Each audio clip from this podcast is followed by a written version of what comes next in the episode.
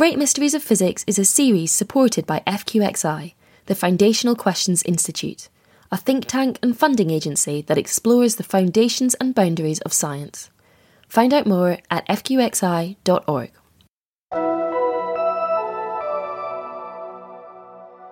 Welcome to Great Mysteries of Physics from the Conversation. I'm Miriam Frankel, and I am your host for the series. So far, we've talked about a lot of weird things, from time running backwards to parallel universes. But arguably, the most counterintuitive bit of physics out there is quantum mechanics so that's the theory describing nature on the small scale of particles and atoms. Unlike something like string theory or the multiverse, quantum mechanics isn't really speculative. The maths works out beautifully. In fact, it's something I vaguely remember from my short and sometimes painful stint as a PhD student in physics. And the theory has been tested over and over in labs around the world. Technologies that we use daily, such as MRI scanners, lasers, or even smartphones, rely on quantum mechanics. So, why is it still a mystery? The problem with quantum mechanics is not so much whether the theory is correct or useful, but it's more about how to interpret it does it really represent how nature behaves? Or is it some sort of weird mathematical approximation? And if it does describe physical reality, why don't we see any quantum effects on the large scale objects around us?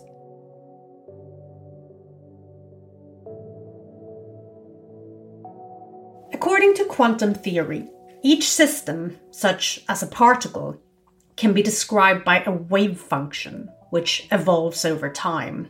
And this wave function allows particles to hold multiple contradictory features or be in several different places, for example, at once. This is called a superposition. But oddly, it's only the case when they aren't being observed. So, although each potential set of features in a superposition has a certain probability of appearing, the second you actually observe it, it just randomly picks one, for example, a single specific location, breaking the superposition. And physicists often refer to this as the wave function collapsing. An unmeasured quantum object therefore behaves a bit like a die thrown in the air, being in a mix of many different possible numbers. And when we finally do measure it, the object behaves a bit like a die that has landed, showing a specific outcome or number. The outcome of a quantum measurement is truly random. And that's actually unlike a die throw, which appears random, but in reality isn't. It's just very difficult to predict every single speck of dust or air molecule that affects its path, so we think of it as random. Uncertainty is inherent in this strange world. You cannot precisely predict things. Famously, you can't know position and momentum at the same time. There are many other weird features too. Quantum objects can behave as particles or waves depending on how we're measuring them. And they can be entangled with each other, so they appear to somehow share information, even if they're light years apart. Chris Timpson is a professor of philosophy at the University of Oxford and an expert on the foundations of quantum mechanics. I started by asking him to describe quantum mechanics and explain how it's different from non quantum physics, which is also referred to as classical physics. It's a theory which focuses on the behavior of the very small primarily. Or large scale features such as the initial conditions of the universe, which we in cosmology might need to treat quantum mechanically too. So it's a departure from the ordinary logic, if you will, of classical physics that we're used to and provides us with a delightfully puzzling, richly structured framework in which to formulate the more detailed laws that we take to hold describing the behavior of things like electrons or photons or the electromagnetic field. And it's often sort of described as being very counterintuitive and weird. What is it about it that's so weird? I'll begin by mentioning that any piece of physics is weird. Quantum mechanics is that and more so. and really, what makes it so is the way it confounds not merely what we would normally take to be true about the world, given our common sense understanding of medium sized objects around us, but the fact that the way that the properties of things fit together doesn't respect classical logic. So, famously, we have the notion of quantum superposition there is a notion of superposition within classical physics too. When one plucks a guitar string, for example, one has a superposition of the different frequencies and the different harmonics. Mathematically, one's adding together these different states to create a new allowed state. But in quantum mechanics, something different happens because we have superposition against this background of a non classical property structure. The quantum world is strange and hard to understand intuitively. Chris offers some help with the analogy of a pool table. To explain what I mean there, we're used to the idea, for example, that a material thing, an object, say a billiard ball, something like that, we think it has a position at a given time and we think it has a momentum at the same time. So maybe it's sitting there completely still. It's got a position in the middle of the pool table, or the billiards table. Uh, it's sitting there stationary, it has a zero velocity, zero momentum. So we've got two different physical properties there position and momentum, and the one object has a definite value of both at the same time. In quantum mechanics, that's not allowed. That's not allowed for position and momentum, and it's not allowed for the rich range of other properties that one needs to introduce in quantum theory to just give detailed descriptions of the physical world. So if instead of a billiard ball we have an electron, if it has a definite or a fairly well localized position, it has to have an indefinite value of momentum. It's not just a matter that we're ignorant of what momentum it might have. There's simply not a fact about what momentum it might have. This weirdness of the quantum world led Schrödinger to develop his cat thought experiment, which has now reached meme status of fame. And we've talked about it in many episodes before or the famous example that arose from discussions between Schrödinger and Einstein of the Schrödinger cat. So there, that's a macroscopic, a large-scale illustration of what would happen if one amplified up the quantum superposition to the macroscopic level. And we have the two distinct states of the cat, two incompatible properties, being alive or being dead. It may be that the cat's alive, it may be that the cat's dead. But what quantum mechanics also allows is the superposition of those two things, where it's neither dead nor alive. And it's not that the cat is smeared out between standing up, purring, and lying down dead. It's that it's an entirely new non classical way of being where it's neither one state, neither the other, and neither the smeared out state. So, because of this non classical property structure, we have interesting superposition, which means that we can't apply the normal rules for understanding what the contents of the material world is like. Right. And so with superposition, you, you, know, it's closely connected to something being measured, isn't it? Well, indeed, we don't find cats being in a superposition, an indefinite third state between being alive and being dead. Um, so when we observe things, we seem to find that superposition doesn't exist. This is one of the great puzzles then that quantum theory presents us with. If at the fundamental level of the physical facts underpinning everything that we take to underpin our macroscopic experience, if at this fundamental level superposition is rife, and it is. Typically, nothing has any definite values of anything you would hope it would have definite values for. It's all spread out in the um, extremely rich superposition states. How does that scenario end up giving rise to the determinate classical physics that we know and love? We think that might have something to do with the effect of measurement itself, that measurement somehow destroys superposition. This is called the measurement problem, and it is one of the biggest headaches for quantum physicists. For some reason, measuring something seems to break superpositions. But why? Is it something to do with consciousness?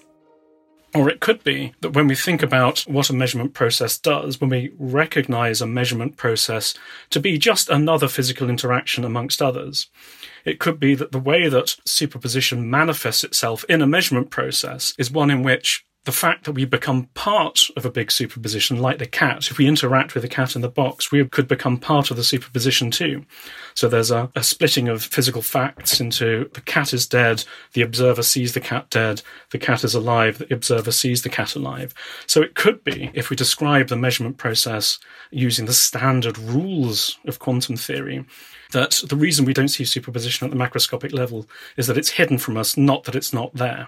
But hereby lie enormous reams of controversy. But there isn't anything in quantum mechanics itself as to say that it's required to have a consciousness or anything to be an observer. It could just be a detector and a laptop measuring an electron, then that's an observer, essentially. That's right. I mean, there have been certain approaches to understanding quantum theory that have said, well, there needs to be something about the self-conscious observer because at least at that point we know the indeterminacy ends, if you like. So it's alleged that superposition no longer exists once the awareness of a definite value for the state of alive or dead of the cat or a definite value for the position of the billiard ball has entered the mind's eye. So, in, in that sense, some people have argued that there's something about conscious experience specifically which is different from just a recording device in the lab. But again, from the point of view of the physics of observers, which for understandable reasons don't treat of questions of our self-conscious awareness of our experiential states. From the point of view of the physics of observers, then a recording device in the lab would do just as well as me in terms of the difference it would make to the description of the microscopic systems. Not only does nature seem to be random and all fuzzy if we're not looking, particles can also be mysteriously connected, even if they are light years apart. And that means that if you measure the state of one, then you'll instantaneously know the state of the other. For example, let's say that we prepare two particles to be entangled in this way in the lab, and that each particle can spin in one of two different directions. We then send one to a lab in Australia and the other to a lab in Norway. While we're not measuring the particles, they will be in a mix of both spins simultaneously. And if we measure the one in Australia, it will pick a value at random. But quantum theory says that instantaneously, the one in Norway will also be set to spin in the opposite direction. It sounds weird. How does it know immediately that the one in Australia has been observed in a specific direction?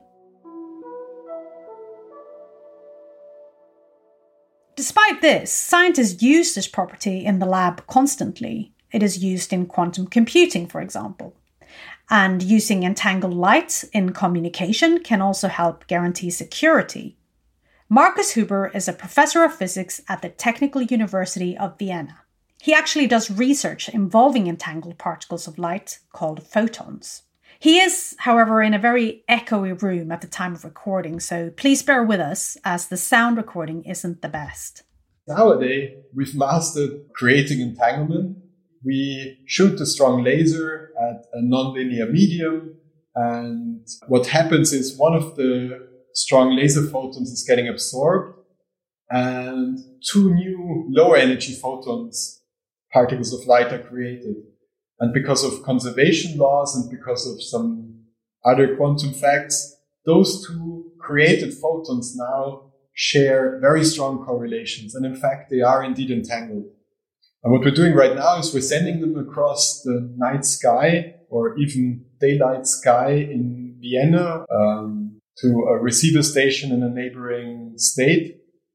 And there we actually managed to find these single photons, pick them out from the air and do measurements on both of them and compare our results and actually find those pristine correlations that make up quantum entanglement. So you're trying to discover more about how these particles are correlated. For example, with light, we often talk about polarization. It's polarized a certain way. So if one is polarized one way, the other will be the opposite way. Is that right? You can tune it. That depends on how you create them. You can also make them correlated. So like if one of them is H polarized, the other one is also H polarized, or you can flip it and make them anti-correlated.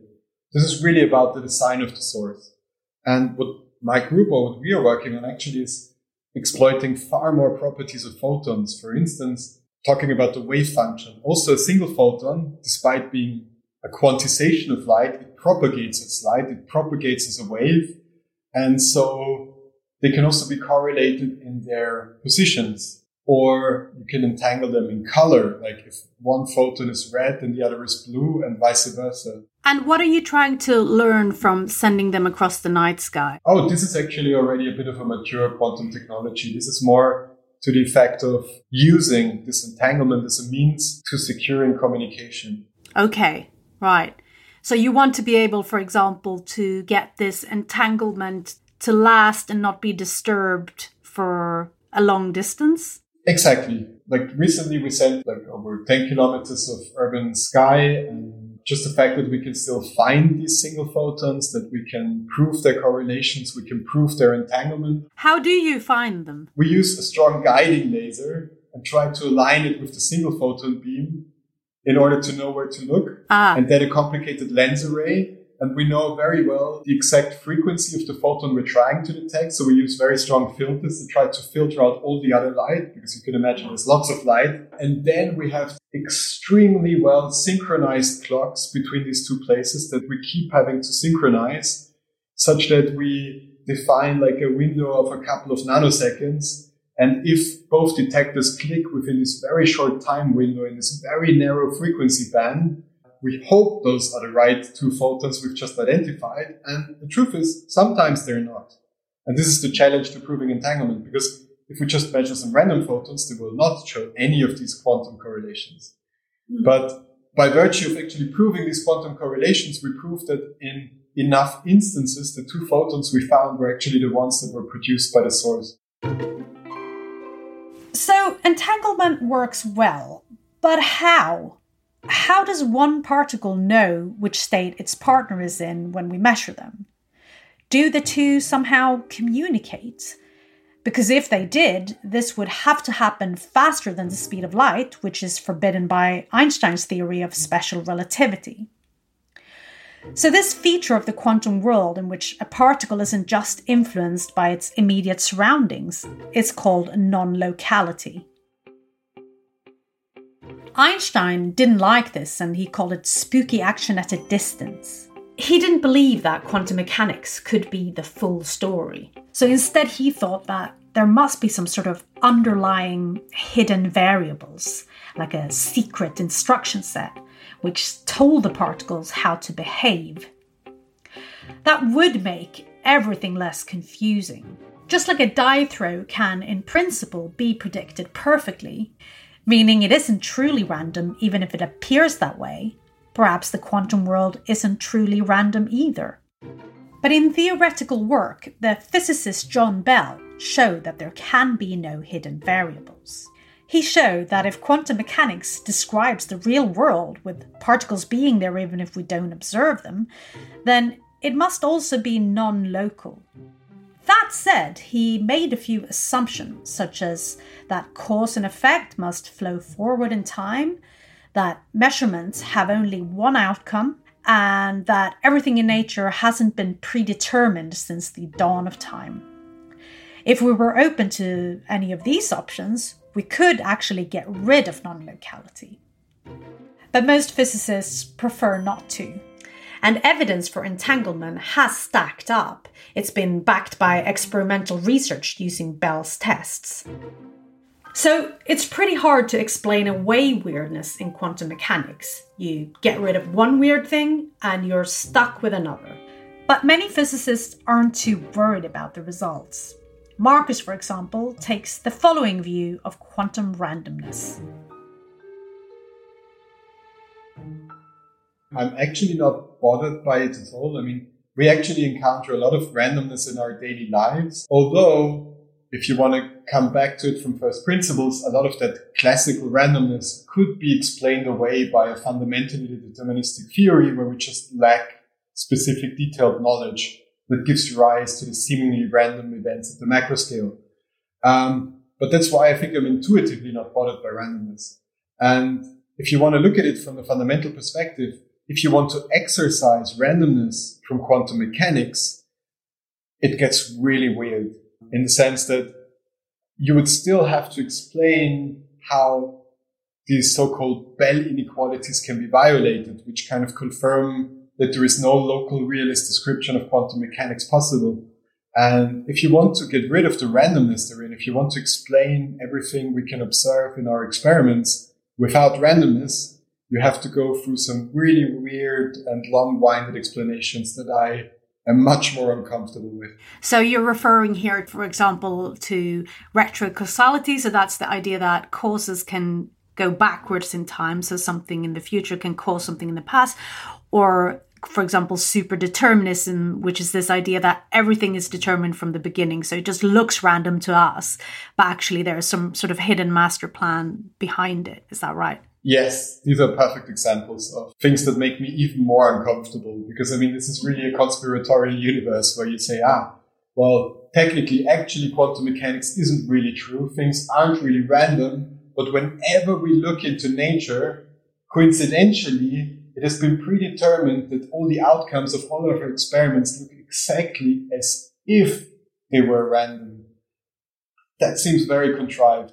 Chiara Marletto, a research fellow in quantum physics at the University of Oxford, isn't too worried about the strange world of quantum mechanics either. It doesn't trouble me, it's more like it intrigues me.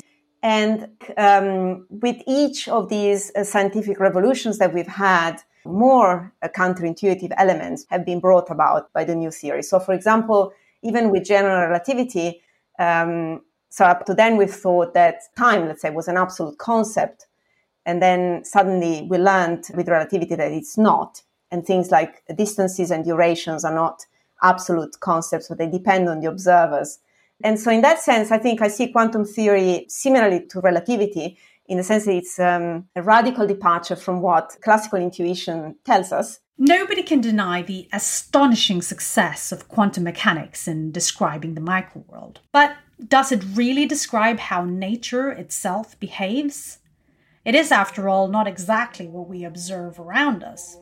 And it turns out that the physicists have rather different ideas about whether quantum mechanics really describes an objective reality in its entirety. So I asked Chris about the different interpretations, starting with the Copenhagen interpretation, sometimes also known as the shut up and calculate school, which goes back to the 1920s and a Danish physicist called Niels Bohr. There are so many, and that's part of what makes it fun. I mean, my official position on all these is agnosticism. So you'll find many people who will articulate and argue for one particular view. Several of these we've already touched on. The Copenhagen interpretations, what they share is at least a partial step back from the full blown descriptive aim of physics.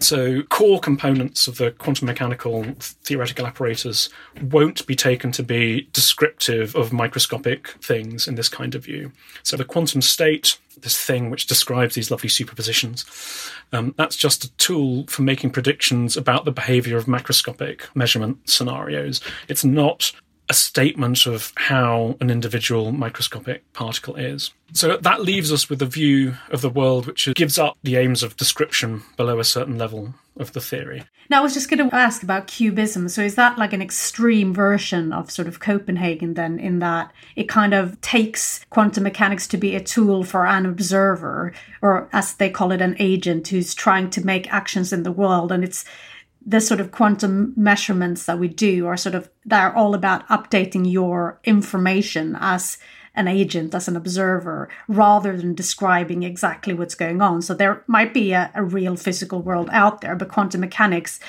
is about how you interact with it as an observer as an agent. Yes that's right. So taking the view QBism due to Carl Caves, Chris Fuchs, Rudiger Schack, as a, a, delightfully extreme version of Copenhagen is a useful way of thinking about it. Um, and it is important for them. I mean, one of the reasons it's extreme is that people like Bohr would think that even though there's no facts typically about microscopic goings on, what electrons are getting up to in between measurement processes. He and others in the Copenhagen tradition would at least say, but there are objective facts about what the probabilities for measurement results are. The QBists say, well, even that's not the case. A correct way of understanding probability is not in terms of objective facts in the world that make certain probabilistic judgments true. and rather probabilities are expressions of an individual agent's degrees of belief that such and such things will happen. And different agents can disagree on what the probabilities are without actually disagreeing about anything objective. And this helps us resolve some of the questions about non locality and so on.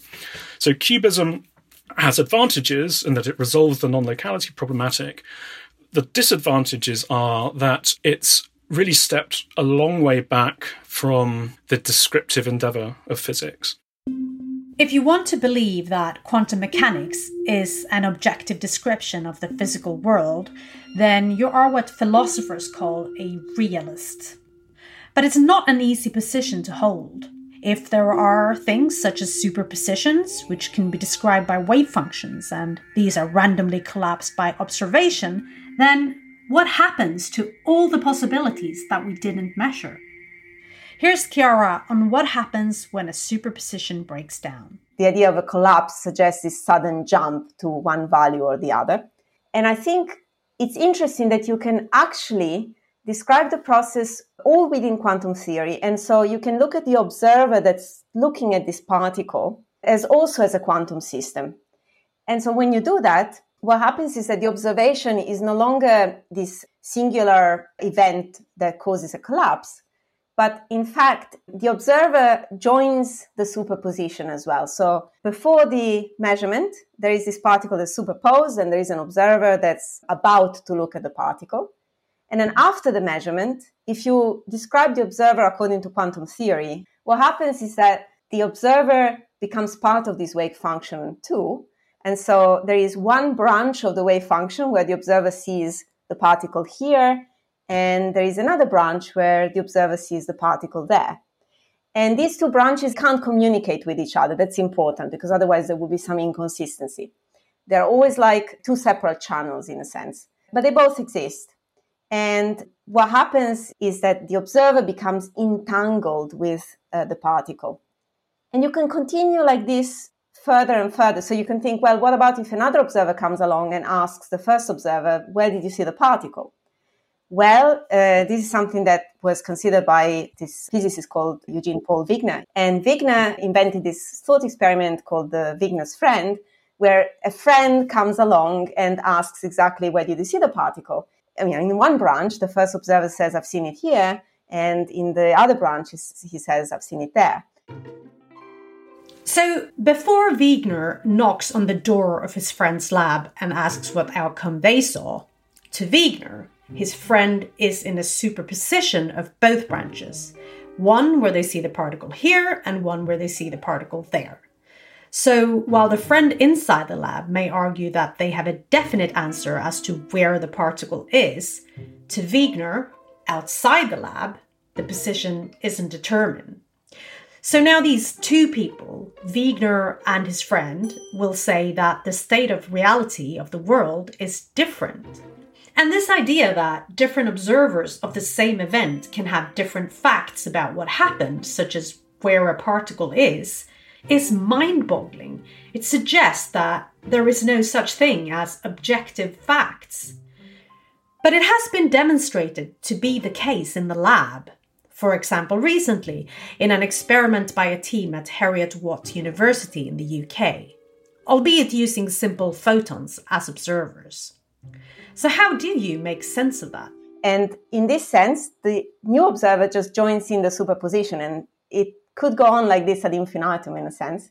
And it's all consistent. The beauty of quantum theory is that the way it describes this process without sudden jumps is that uh, all of these branches are not communicating with each other. So, in a sense, this process is completely describable within quantum theory and it's, it's a consistent picture. So, in a way, you can think of quantum theory as being kind of democratic because it reads the observer and the observed on an equal footing, in a sense. So, what you're describing is what they call the many worlds interpretation. Is that right? That's right. Yeah. Yes. So, does that mean that each of these branches, some take it to mean that each branch exists in a different universe, basically? Yes, that's right. So, one way to dramatize this fact that is described by the theory is that uh, these branches are different universes which are not in communication with each other. There are other interpretations and alternatives to standard quantum theory.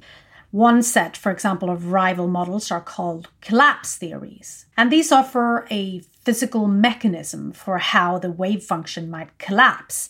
So, for instance, when a system reaches a certain size or mass, this might trigger its wave function to collapse. And this explains why we don't see large objects like people in a superposition of being here and there at the same time. But it also means there's nothing special, really, about the act of measurement. But which school of thought is the best?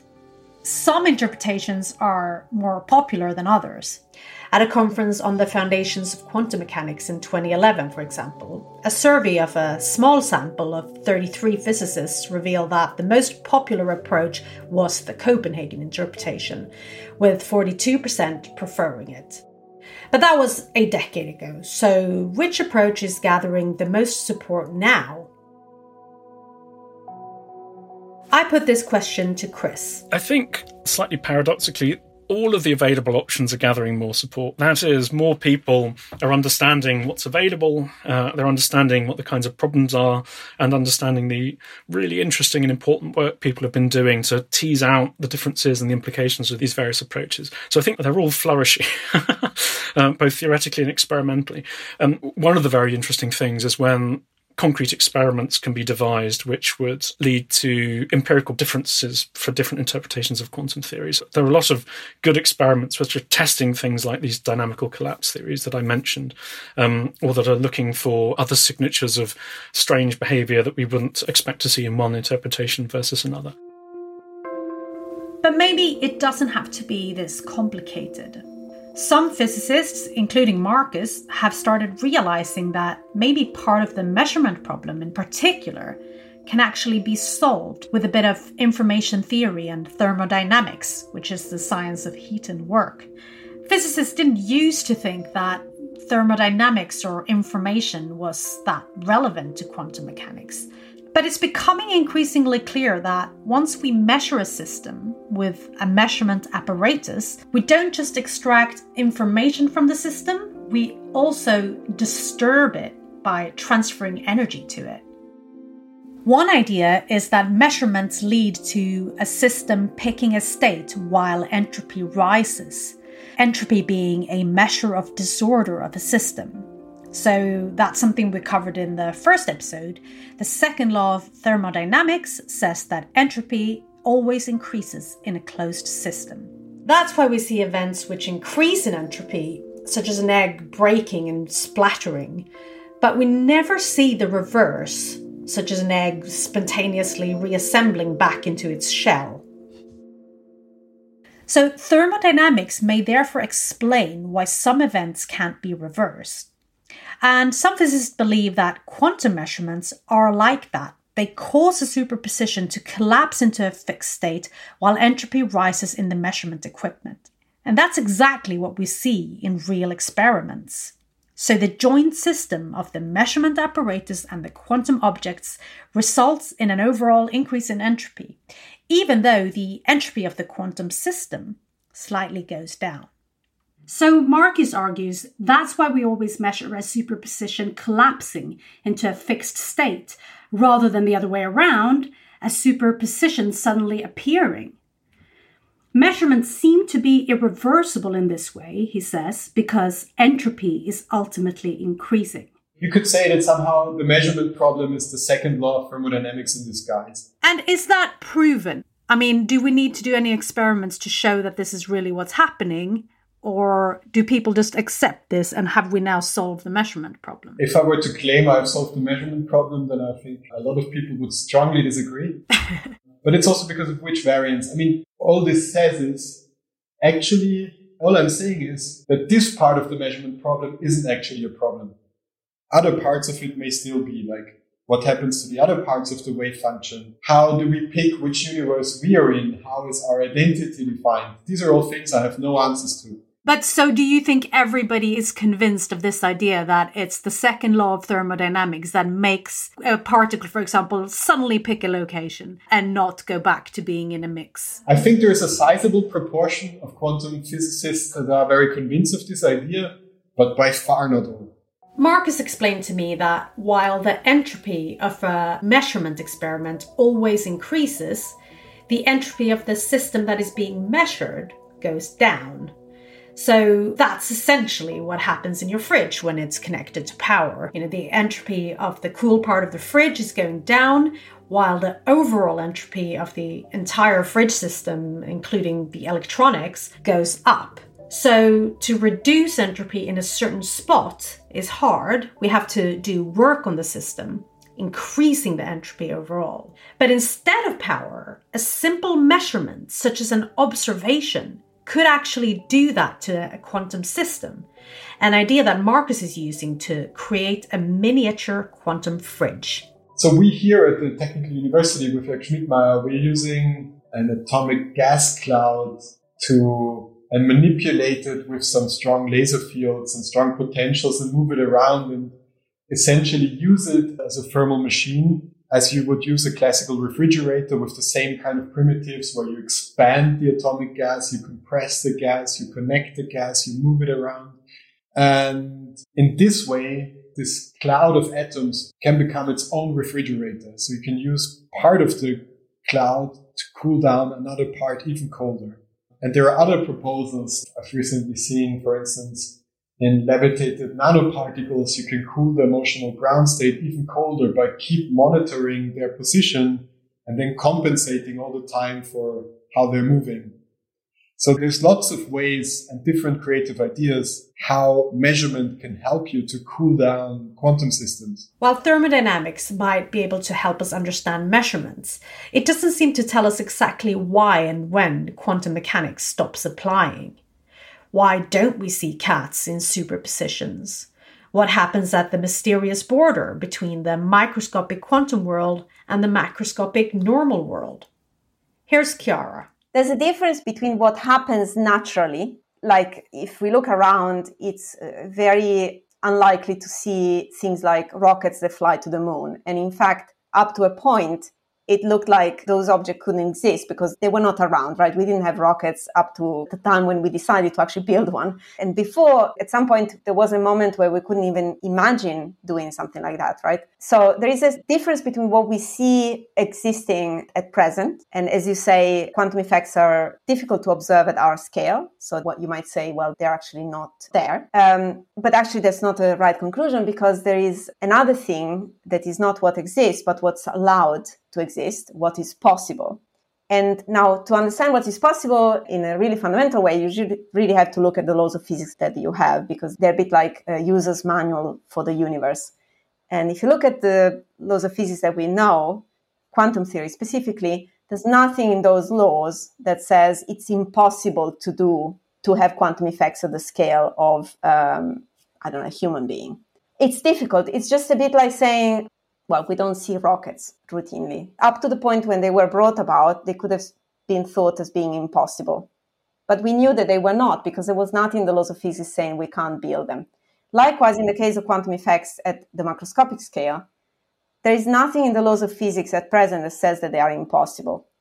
So either we discover a new principle that says that they really are impossible, that would be interesting, or in the absence of that, is more like a question of we do need to try harder to make right conditions in the laboratory to bring these effects about. So we don't see them naturally. They're not the most likely state in which objects can exist at our scale, but we can construct these states. Why is it so rare in the macroscopic world? That's to do with the way in which quantum effects play out, in the sense that they tend to be washed out whenever there are interactions with other systems. So if you want the quantum effects on an object like a cat, you want to have full control on its dynamical evolution, on its trajectory, if you like, law of motion. And the more particles there are in, in your object, in the cat, for example, the more difficult this is because you've got to control each one of these particles. Obviously, with one electron is easier. It's still hard, but it can be easier compared to a cat. So Chiara doesn't believe that there is a strict cutoff at which quantum mechanics stops applying. And scientists have actually managed to show that fairly large objects can be in superpositions, including huge molecules and viruses and stuff. But the larger the object, the more difficult it is to observe quantum effects. Humans, for example, are fundamentally a collection of atoms who are constantly walking around being dead and alive at the same time. But the particles that make us up are also constantly being monitored in our messy world of humans um, by other particles and objects.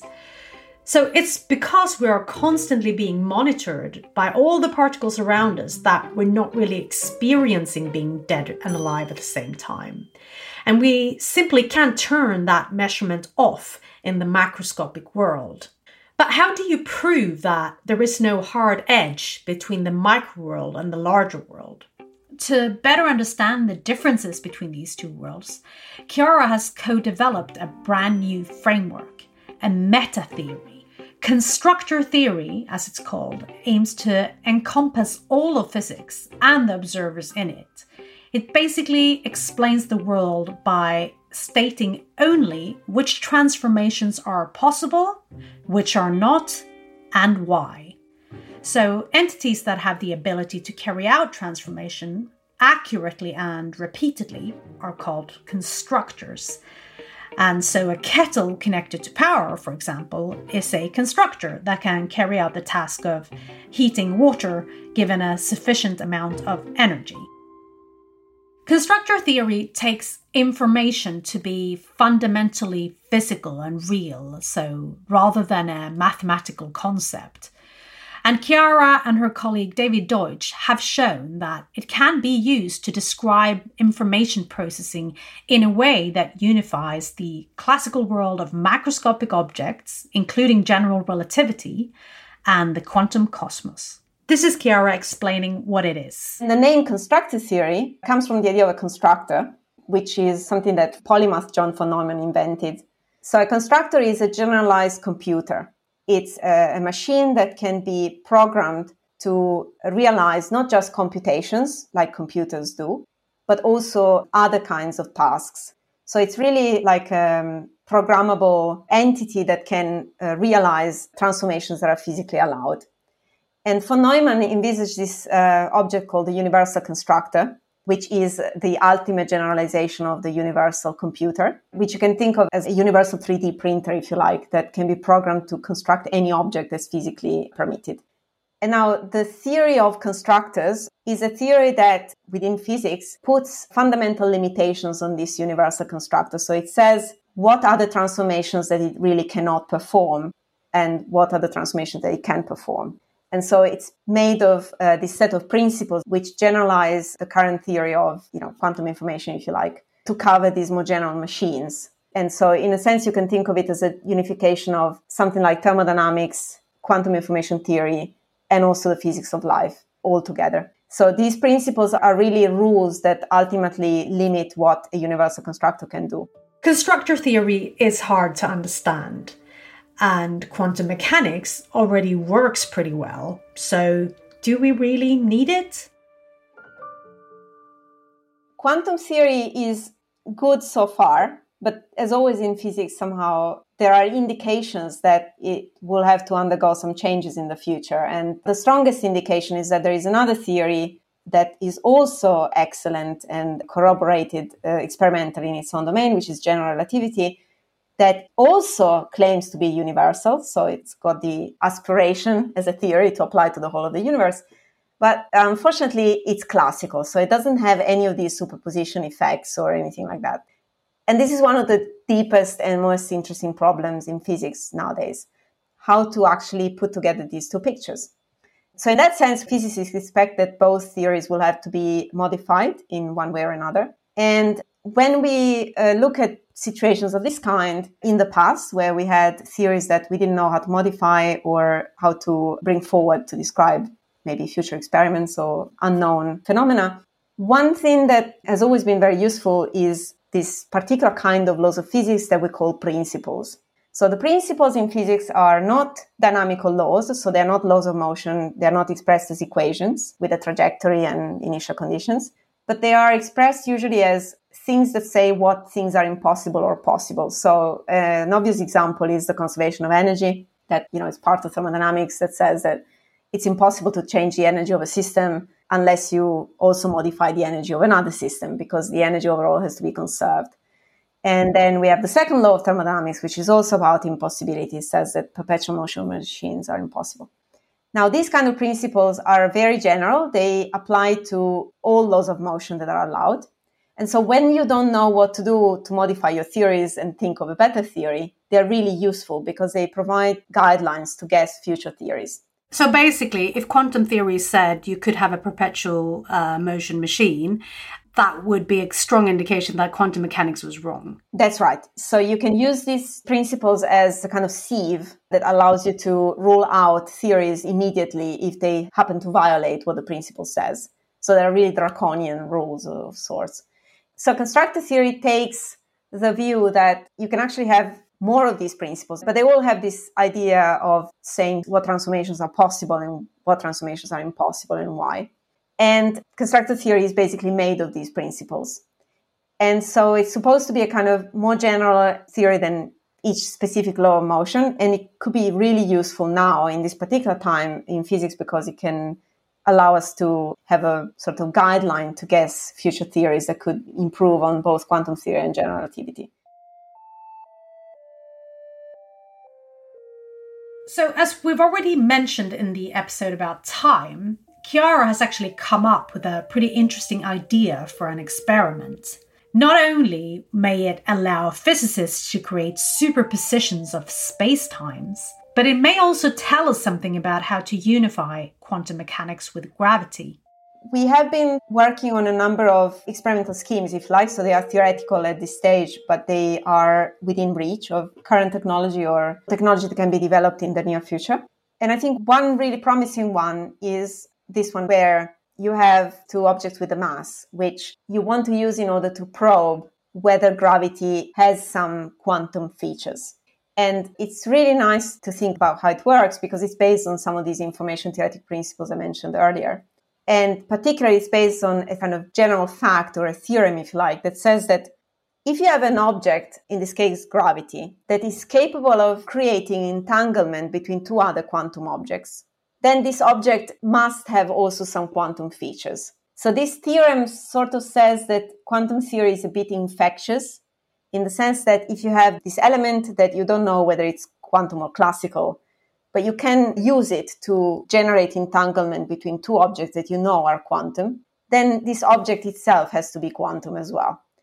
And you can use this general principle in the case of gravity and set up an experiment where you are attempting to create entanglement between two masses by gravitational means only, so using gravity as a mediator of this entanglement. And the interesting thing is that this particular experiment can be realized at relatively low energies and also with relatively low masses. Yeah, so how do you know that only gravity is, is entangling them? How do you know it's not something else? So that's where the experimentalists have to actually work really hard. So we theoreticians are always very happy to say, well, you know, assuming that there are no other interactions. So one of the challenging parts of this experiment, which I think is what makes the experiment fun and interesting, is that you will have to make sure that this effect between the two masses, the gravitational effect, is somehow distinguishable from other interactions. So either you can rule out the, for example, electromagnetic interaction at that particular scale, or you can say that they have a really radically different behavior so you can discriminate the signals that come from gravity and those that come from other forces. Of course, other forces are always there, and I think it's a challenge that experimentalists must meet. But I think it's quite promising that the experimental scheme actually exists in the first place because it probes this sort of sweet spot where general relativity is not really relevant, but gravity is. But you can see already some quantum effects in gravity if there are any. So it's, it's a bit like providing the first test of quantum gravity. So it's a really interesting way of going and probe some experimental system because it's testing this set of theories which currently we have, but we don't know how to test, which goes under the general label of quantum gravity. So you're saying it would suggest if gravity could entangle particles that quantum mechanics is the more correct version of reality and general relativity can be used, but it's not as fundamental as quantum mechanics. That's a brilliant way of putting it. I think that's exactly how it is. And so, if we could confirm entanglement as gravitationally generated, it would be also, on the one hand, a way of confirming quantum gravity as a kind of general idea.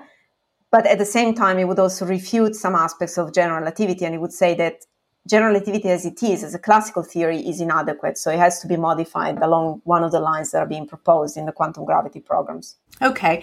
Will it disprove or prove any of the various interpretations of quantum mechanics? Well, it would rule out uh, things like the variance of quantum mechanics. So it would disprove uh, some of the collapse theories because, for example, Penrose's take on collapse and also other forms of the collapse theories, they would already say that entanglement shouldn't be observed at this scale of uh, which the experiment is supposed to work. So if we do observe entanglement, those proposals are ruled out.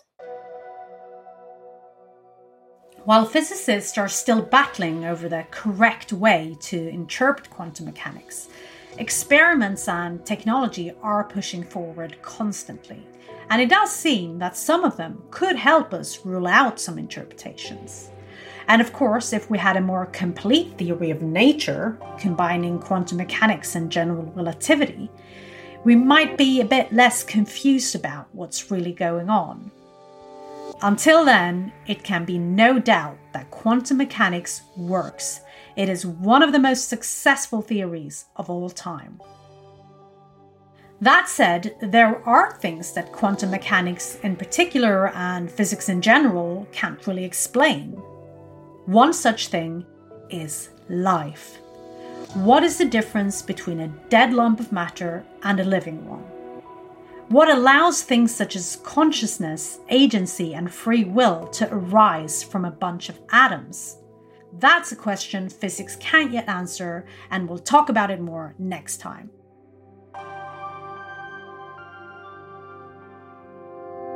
This podcast was created and presented by me, Miriam Frankel and produced by Hannah Fisher. The executive producers are Jo Adetunji and Gemma Ware, and the advisory editor is Zeeya Merali. The sound design is by Eloise Stevens, and music is by Neeta Sarl. Great Mysteries of Physics is a podcast from The Conversation UK, with funding from FQXI.